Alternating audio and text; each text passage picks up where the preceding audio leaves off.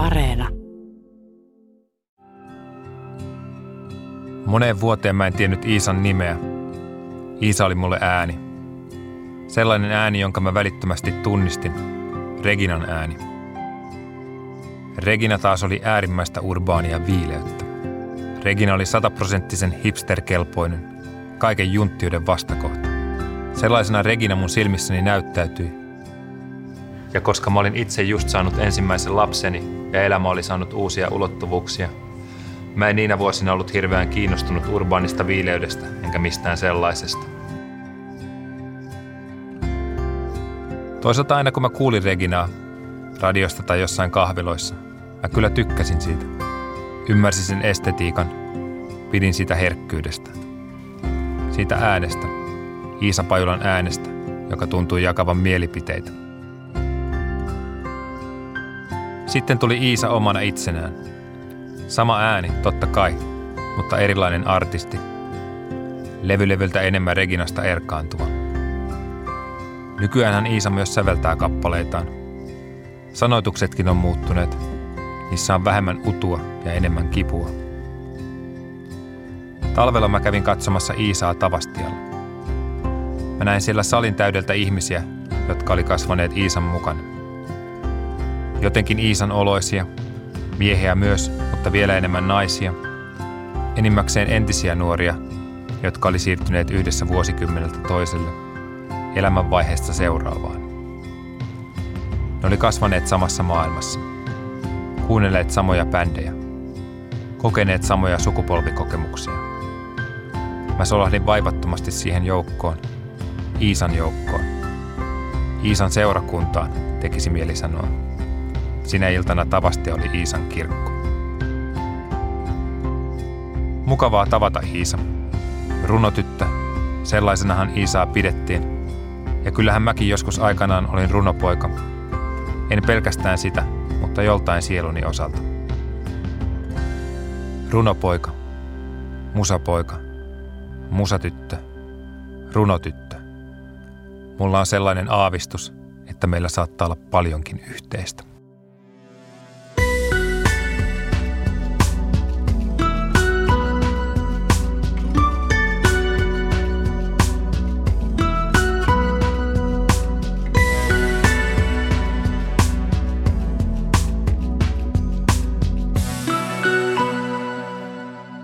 Minun musiikkini. Sä kasvoit Orivedellä. Mm, näin tein. Millainen oli Orivesi 80-luvulla? No se oli aika, yhtä aikaa aika idyllinen ja semmoinen tosi tosi turvallinen.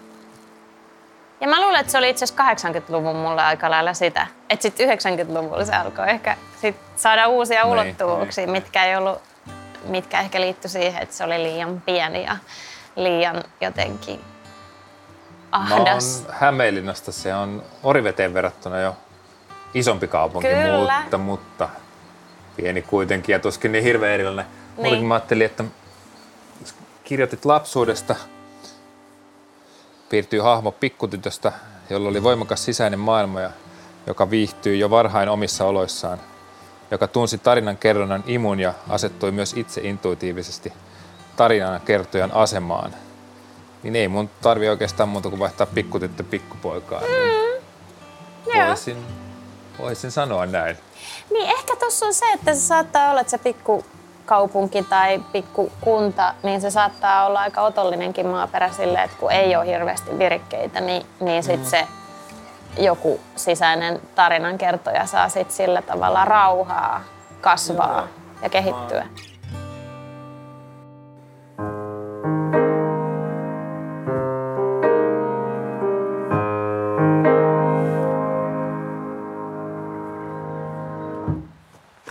Kyllä se sieltä.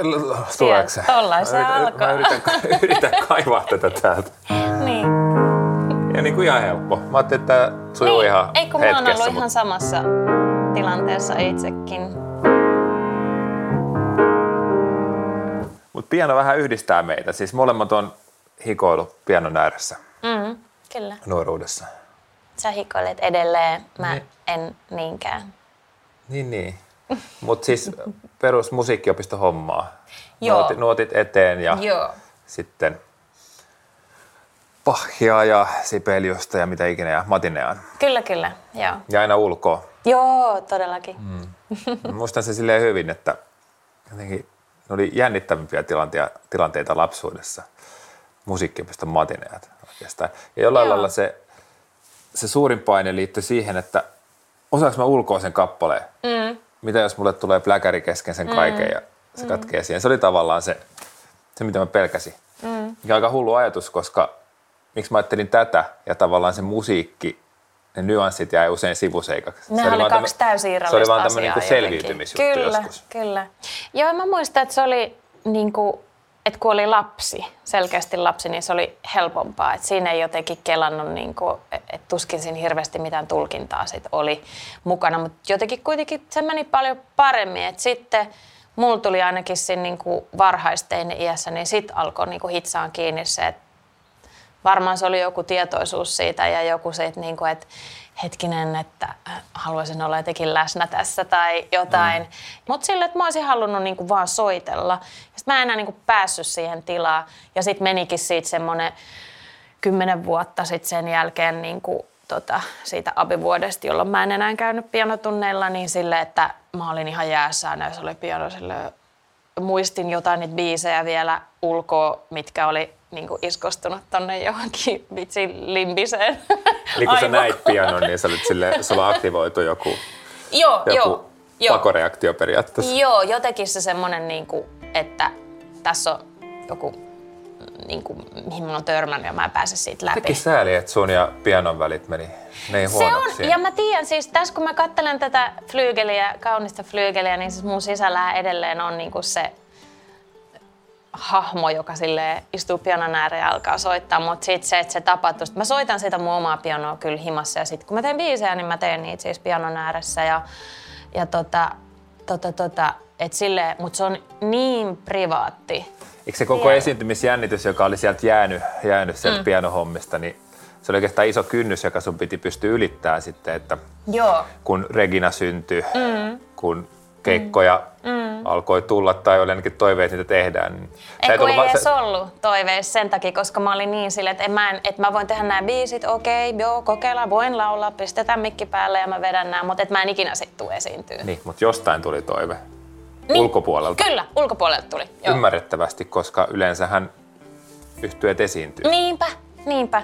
Ja kyllähän mullakin oli sit sisällä se, niin kun, sit kun mä sain sen käännettyä, niin kun, että no mennään sitten, että et, okei, mennään keikalle, että kokeillaan, että jos mä kuolen sinne, niin sitten ainakin tuli kokeiltua. No kerro jotain siitä ekasta keikasta.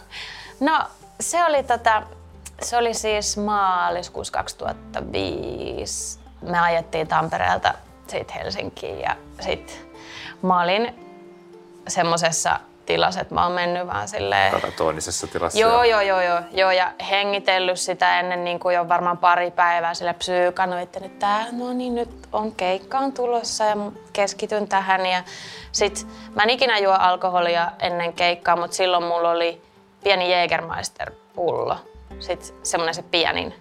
Ja sit mä otin siitä niinku välillä sille sellaista nilli, nillin huikkaa. Ja sitten mä hengitin, mulla oli jotain vitsin laventeliöljyä tai jotain, mä hengittelin sitä. Ja sitten mä olin vaan siinä mun omassa zonessa ja sitten tota, sitten tehtiin soundcheckit ja muut, se, ne meni ihan hyvin ja, ja sitten... Hengitit edelleen, olit hengissä. Hengitin, joo, joo. Mutta mä olin silleen, että mä en varmaan puhunut kellekään yhtään mitään. Ja...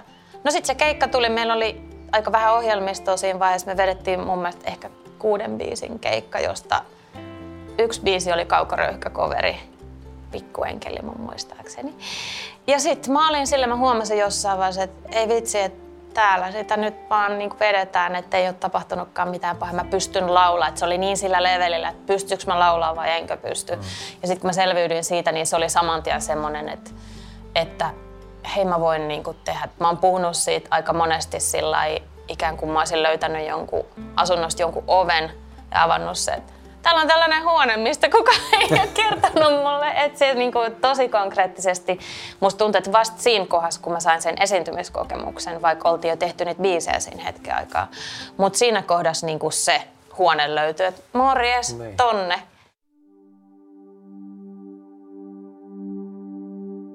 Kaikillahan meillä on joku rooli, johon sitten huomaa asettumansa. Mäkin olin ihan esikoiskirjan aikana, mä olin hetken mormonikirjailija, koska Niin. se käsitteli sellaista aihetta, että me oltiin mormoniksi. Niin just, joo, mä muistan muuten nämä ajat. Sitten tuli musiikkiaiheinen kirja ja sitten mä olin vähän aikaa tämmöinen bassoa soittava musiikkikirjailija. Niin.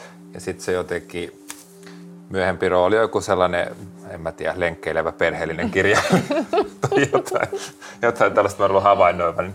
Mutta sun kohdalla niin sulle oli varattu runotytön rooli mun mielestä. Semmoisen Jota hip, hipste, hipsterirunotyttö. Kyllä, hipsterirunotyttö. Ja se oli niinku mulla jotenkin se hipsteriosio siinä silleen, että Et se oli- runotytön sä niin tunnistit, mutta hipsteriä et. No en mä ehkä sitä runotyttöäkään sille ihan, mutta runotyttö on ihan Niin se on fine. niinku fine, ok. Se on aivan fine, mutta hipsteri oli vähän silleen, että onko pakko oikeasti. Mm. Että mä oon kuitenkin maalta. Orivedeltä. ja ja sitten niihin hipsteri, niin kun hipsteri puheen aikoihin, mm, no kyllä mä silloin sitten jo asuin Helsingissä, mutta mä oon niinku ihan totaalisen junan tuoma. Enkä oo missään vaiheessa ajatellut, että mä oon Niin. joku ultimaattinen kuuliuden ruumiillistuma. Niin, ja jollain lailla hipsteriys yhdistyy mun mielestä ehkä väärinkin, mutta osin tämmöiseen myös jotenkin lapsettomaan vapaaseen alle Niin. kolmekymppiseen elämään. Niin. Itse asiassa hän on kuitenkin ainakin jossain vaiheessa Regina, sulla oli jo lapsia myös. Niinpä, kyllä kyllä. Et, Joo. et oliko siinä jonkinlainen ristiriita sen tavallaan imagon ja siviiliminän välillä silloin? En mä usko, en mä koe, että se oli ristiriita, että lähinnä se oli Lähinnä se, minkä siitä niinku oppi, on se, että jos joku leima joskus laitetaan, niin sit sehän pysyy hamaan tappiin asti, että sä et ikinä saa sitä pois.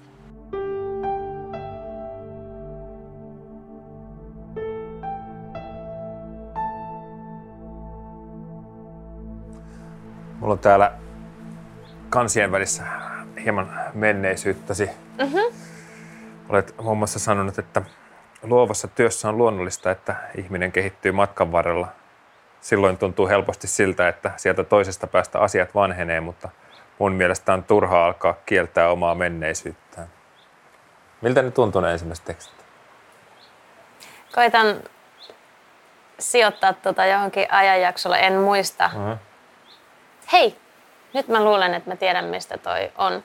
Se oli ehkä semmoisesta, mulla on jäänyt mieleen yksi rumban haastattelu, missä oli mä ja Terhi Kokkonen. Ja sitten Terhi Kokkonen sanoi, että hänen tekee mieli oksentaa, kun hän katsoi jotain hänen ensimmäisiä tekstejä. Ja sitten mä olin siinä silleen, että no ei mun, että mä oon kyllä silleen tosi sinut niin kuin tämän menneen kanssa. Sitten Mä alkoi jotenkin myöhemmin se jäi mun mieleen, että miksi mä sanoin niin, että kyllähän mullakin niin kuin hävettää oikeasti jotkut vanhat jutut, kuuntelee jotain ensimmäisiä tekeleitä, mitkä on julkaistu.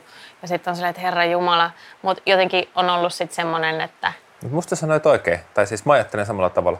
Mä osallistuin Niin. jopa sellaiseen keskusteluun, kun pyydettiin kirjamessuilla, että näin kirjoittaisin sen uudelleen. niin, Ja sitten mä sanoisin keskustelusta, että musta tämä koko idea on tyhmä. niin, Ja en mä voi niin, sitä kirjoittaa uudelleen. Niin, niin. Kirjoitin 15 vuotta sitten esikoisromaani ja se mm. ihminen on kadonnut. Se kirjoitti tällaisen kirjan. Mm. Mm. Mutta kyllä silti joskus vähän punastuttaa. No se on varmaan ihan luonnollista. Niin. Mun poika luki muuten nyt mun esikoisromaani. Ai jaa, ihan tosi. Se oli aika crazy. Mä mulla on ollut sellainen lukuhaaste. Niin. Että mä motivoin tätä 14-vuotiaista lukeen. Mennään Ruisrockiin, mm. jossa lukee kirjan kuukaudessa ja raportoi mulle sen niin kuin kunnon Okei. kirjan. Ja sitten se nyt jotenkin itse valitsi mun esikoiskirjan, sitten keskusteltiin. Sit. Se oli silleen, että no, ky- kyllä sä ihan osaat kirjoittaa, mutta en mä oikein tiedä. Ihana. niin kuin, Ihan mahtavaa. silleen. Oho, no niin. Reipas sitä. Aivan mahtavaa. Juokseminen on minulle ideaali tapa liikkua. Ai vitsi. Ei, mutta joo, tää oli nyt niinku kontekstista irrotettuna tää on sille absurdi. Niin kun tästä tulee sellainen tosi Mutta- pirteä, pyrähtelevä fiilis, että Niin, sä mut ai se- minä juokset. Mutta sitten tää loppuu. Sen kuin vain avaa oven, huikkaan perheelle ja lähden. No sekin on reipas mielikuva. Ovi auki. Hei hei. Ei, mutta on ollut joku tällainen, niin kuin missä, missä puhutaan liikunnasta. Eli tämä liittyy siihen, että mä oon ollut niin kuin, jollain tavalla on aika, niin kuin, pidän tiukasti kiinni sit mun omasta ajasta ja mua mulle tuottaa haasteita se, että jos ajattelee vaikka, että pitäisi mennä harrastamaan liikuntaa johonkin paikkaan ja ensin matkustaa puolitoista tuntia jonnekin ja sitten niin pukeutua ja käydä suihkussa ennen ja jälkeen ja sitten se liikuntasuoritus, että tuossa on jotenkin se, että liikunnasta jos puhutaan, niin mä rakastan sitä, että voi vaan lähteä ovesta ulos ja saat saman tien siinä niin asian samaa äärellä. Mieltä. Kyllä. Sen takia juokseminen on aika mukavaa. Joo, mutta juokseminen ei todellakaan ole minulle ideaalitapa liikkua. Kaikkialla aina juosta.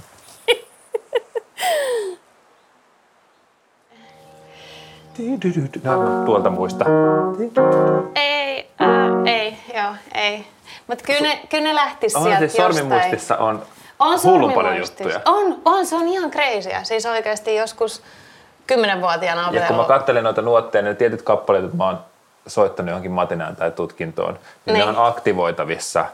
Joo. Mutta tuosta pianosta, niin sä kuitenkin sitten, kun sä aloit säveltää, niin se oli sun instrumentti, jolla sä aloit tapailla. No joo, että kyllä mä silleen huomaan, että se niinku jotenkin semmoinen melodian ja harmonian, ehkä semmoinen niinku harmonian niinku taju on varmaan siitä, että kun sitä pianoa on niinku hakannut niin kauan ja että siinä on muodostunut joku semmoinen, mutta se miten mä olen tekemään, niin mä en niinku itse edes, musta säveltäminen on hirveän suurellinen sana niinku jotenkin ollut ehkä itselle, koska se miten mä, niin kun, mä kuulen jutun mun päässä, se usein lähtee vaikka jostain rytmistä. Se, miten, miten mä alan rakentaa sitä, ne melodiat vaan tulee ja oikeasti miten mä niin taltioin melodiat, niin se on sille, melodiat nopeasti jokin puhelimen muistiin. Ja, tota, ja sitten mä kuulen siihen niin kuin soinnut ja sitten mä lähden jäljittämään, että mitkäköhän nämä soinnut mahdollisesti voisi olla. Ja sitten siinä vaiheessa niin kuin mä oon pianon ääressä tai sitten mun mini työaseman kontrollerin kanssa koita, että onko se tämmöinen sointu. Kuulostaa musta ihan normaalilta biisin laskeutumisen tavalta. Niin varmaan, joo. Mutta se jotenkin, että sit jos ajattelee silleen, että nyt sävellän mm-hmm. teoksen ja sitten jotenkin, niin kuin, en mä tiedä. Mä en ole mikään varsinainen säveltäjä, mutta kuitenkin kappaleita omalle bändille kirjoitulle ja niin. muuten. Tolleen ne aina tulee. Kyllä, kyllä. Mutta laulun jos ensin lähti sulle, että sä kirjoitit sanoja Reginalle, Joo. koska Reginalle piti saada sanat. Joo. Ja sillä tavalla susta tuli tekstintekijä. Joo. Mutta sitten solo, solo-ura alkoi kymmenisen vuotta sitten, jotain 2010-luvun Se oli niin kuin, joo, 2012 on varmaan alkanut niin kuin sitä aktiivisesti siinä tekeen biisejä. Se oli muutenkin semmoinen murrosvaihe. Mä luin, sä oot kirjoittanut siitä, että päivätöistä pois ja sitten omaa soololevyä ja sä aloit kirjoittaa muille myös tekstejä silloin. Että... Joo, mä aloin silloin, niin se, kyllä se niin kuin 2010 luvun alku heti oli sellaista, että mä, mulla oli jo silloin, mä niin kuin valmistauduin ja kypsyttelin siinä semmoista seuraavaa vaihetta, että siinä vaiheessa oltiin tehty se niin kuin viitisen vuotta Regina-juttuja ja tehtiin vielä sit Soita mulle albumi, joka ilmestyi 2011 ja jäi sitten viimeiseksi, niin kyllä siinä vaiheessa mä jo mä tulin äidiksi siinä kohtaa ja tota, mä olin päivätöissä silloin vielä, mä olin viestintäalalla töissä. Ja mä niinku aika pitkään prosessoin sitä, että mä en mä halua, että kun jotenkin se liittyy sen vanhemmuuteen kanssa, että tiesin, että tähän niinku mun elämään ei nyt mahdu enää enempää tällaisia isoja elementtejä, että jotain pitää niinku järjestellä uudestaan. Ja mä tiesin aika pitkään, että mä jätän ne päivätyöt niin. pois. Ja... Eli siinä olisi ollut vanhemmuus, musa ja päivätyöt. Just näin, joo. Kolme ei mahu, kaksi Kolme, mahtuu. Kaksi mahtuu, joo. Sitten mä vähän säästin, ehkä niin kuin pari vuottakin periaatteessa säästin rahaa, koska mä tiesin, että köyhyys odottaa, jos mä hyppään musan, varaa. Ja, Tunnollista tota, varautumista. Mutta se oli itse asiassa kyllä hyvä muuvi. Sitten siinä samalla mä, niinku, mä yritin tarjota mun tekstejä muille ja koputtelin niin kuin kaikkia mahdollisia ovia ja, ja sitten sitä kesti siinä niin kuin muutama vuosi ennen kuin sit asiat lähti jotenkin rullaan. Ja siihen liittyy tosi vahvasti sit se niin kuin oma tekijyys, että mulla kasvo halu tehdä kokonaan mun omia biisejä ja kuulla itsekin, että minkälaisia biisejä tulisi, jos mä teen ne itse. Miten sanat ja sävel? Onko niillä järjestys, missä ne tulee vai tuleeko ne No, Ryppään. kun mä aloin tekemään, niin mä tein blankkoja sanoja, jotka sitten sävellettiin. Ja mä tein siinä joku sen aikaa niin, ja sitten mä halusin tietoisesti niin kuin alkaa tekemään myös toisinpäin ja harjoittelen sitä niin päin. Ja sitten oikeastaan se kääntyi jossain vaiheessa niin, että mä tein niin kuin tosi pitkälle vaan pelkästään niin kuin melodiaan. Ja sitten nykyään mä teen molempia, että aika 50-50. Ei tule samaan aikaan yleensä, että, että niin kuin, omat biisit kyllä aika lailla nykyään on niin, että mä teen ne melodia edelle. Varmaan itse asiassa sata prossaa niin. Mutta sitten toi muille tekemisessä itse asiassa on sama asia, että yleensä sulle tulee joku rallatteludemo, johon sitten teet niitä sanoja. Mutta sitten biisin tekijä kumppanit ovat aina hirveän jotenkin ilahtuneita siitä, jos tulee joku blankko teksti, että he saa teksti, jonka he saa säveltää, koska se on harvinaisempaa. Ja se on musta jotenkin Säveltäjät tykkää siitä sitten. ne tykkää tosi paljon siitä. Tietenkin se tekstin pitää olla hyvä ja sitten se on aika raakaa sille, että jos se teksti ei ole hyvä, niin kukaan ei ikinä Niin, palaa vie mitenkään pois. aiheeseen. Just ihan kirjaimellisesti noin. Tai ei vastaa sun viestiin. tai se on erittäin brutaalia se kommunikaatio siinä, mutta siinä on tietty charminsa. Niin, niin.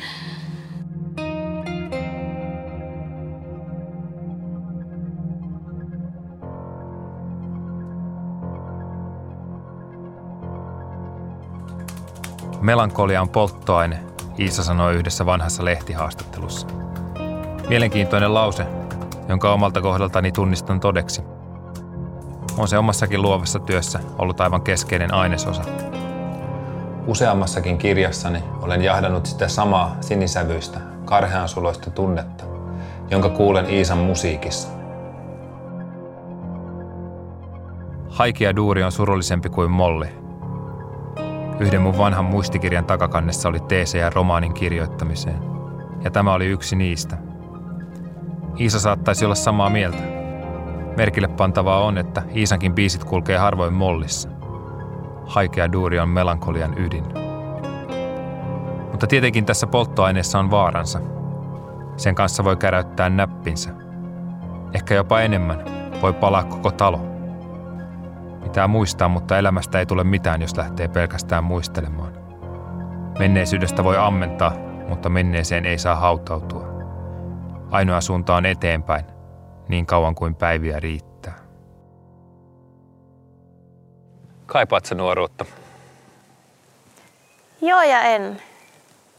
En mä haluaisi mennä uudestaan vaikka parikymppisyyteen, koska sitten kun miettii, että mitä kaikki asiat tapahtui niin 20 ja 30 V välillä ja miten paljon siinä oli. Oikeastaan ehkä just se, että miten vaikea siinä oli olla niin kuin hetkessä kiinni, koska oli koko ajan niin, kuin niin paljon isoja asioita, joita kohti piti mennä mm. ja jotka odotti jotenkin koko ajan nurkan takana, että ne tapahtuu. Niin musta on rauhoittavampaa, että jotenkin se aika on mennyt ohi ja sitten kun mä katson niin kuin nykynuoria, niin sit niillä on, niiden se todellisuus on jo niin erilainen, että mä en silleen ymmärrä sitä. Että mä en voi tavallaan kaivata sit niinku siihen, että voi kun oisenpa mä nyt niinku 15-vuotias, koska ne elää jo ihan erilaisessa maailmassa kuin mitä itse eli silloin. Kaipaan ehkä tiettyjä yksittäisiä tunteita, sellaisia välähdyksiä, sellaisia, mitä on ehkä mahdoton saavuttaa, mutta Sellaista vapautta. niin, en sitä kokonaisuutta. Niin. Mm. Mutta vapaus on hyvä, koska mitä on oikea vapaus? Mm. Ei ehkä kuitenkaan sitä, että saa olla pihalla ja vaiheella, Mm. vai onko?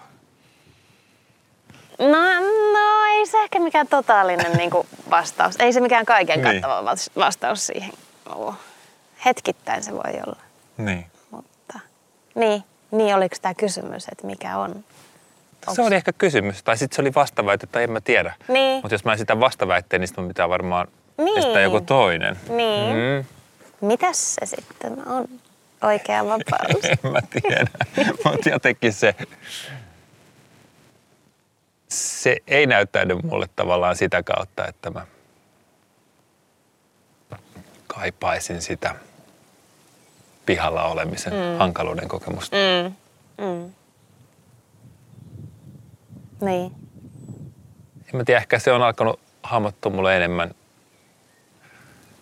jopa valintojen kautta. Mm.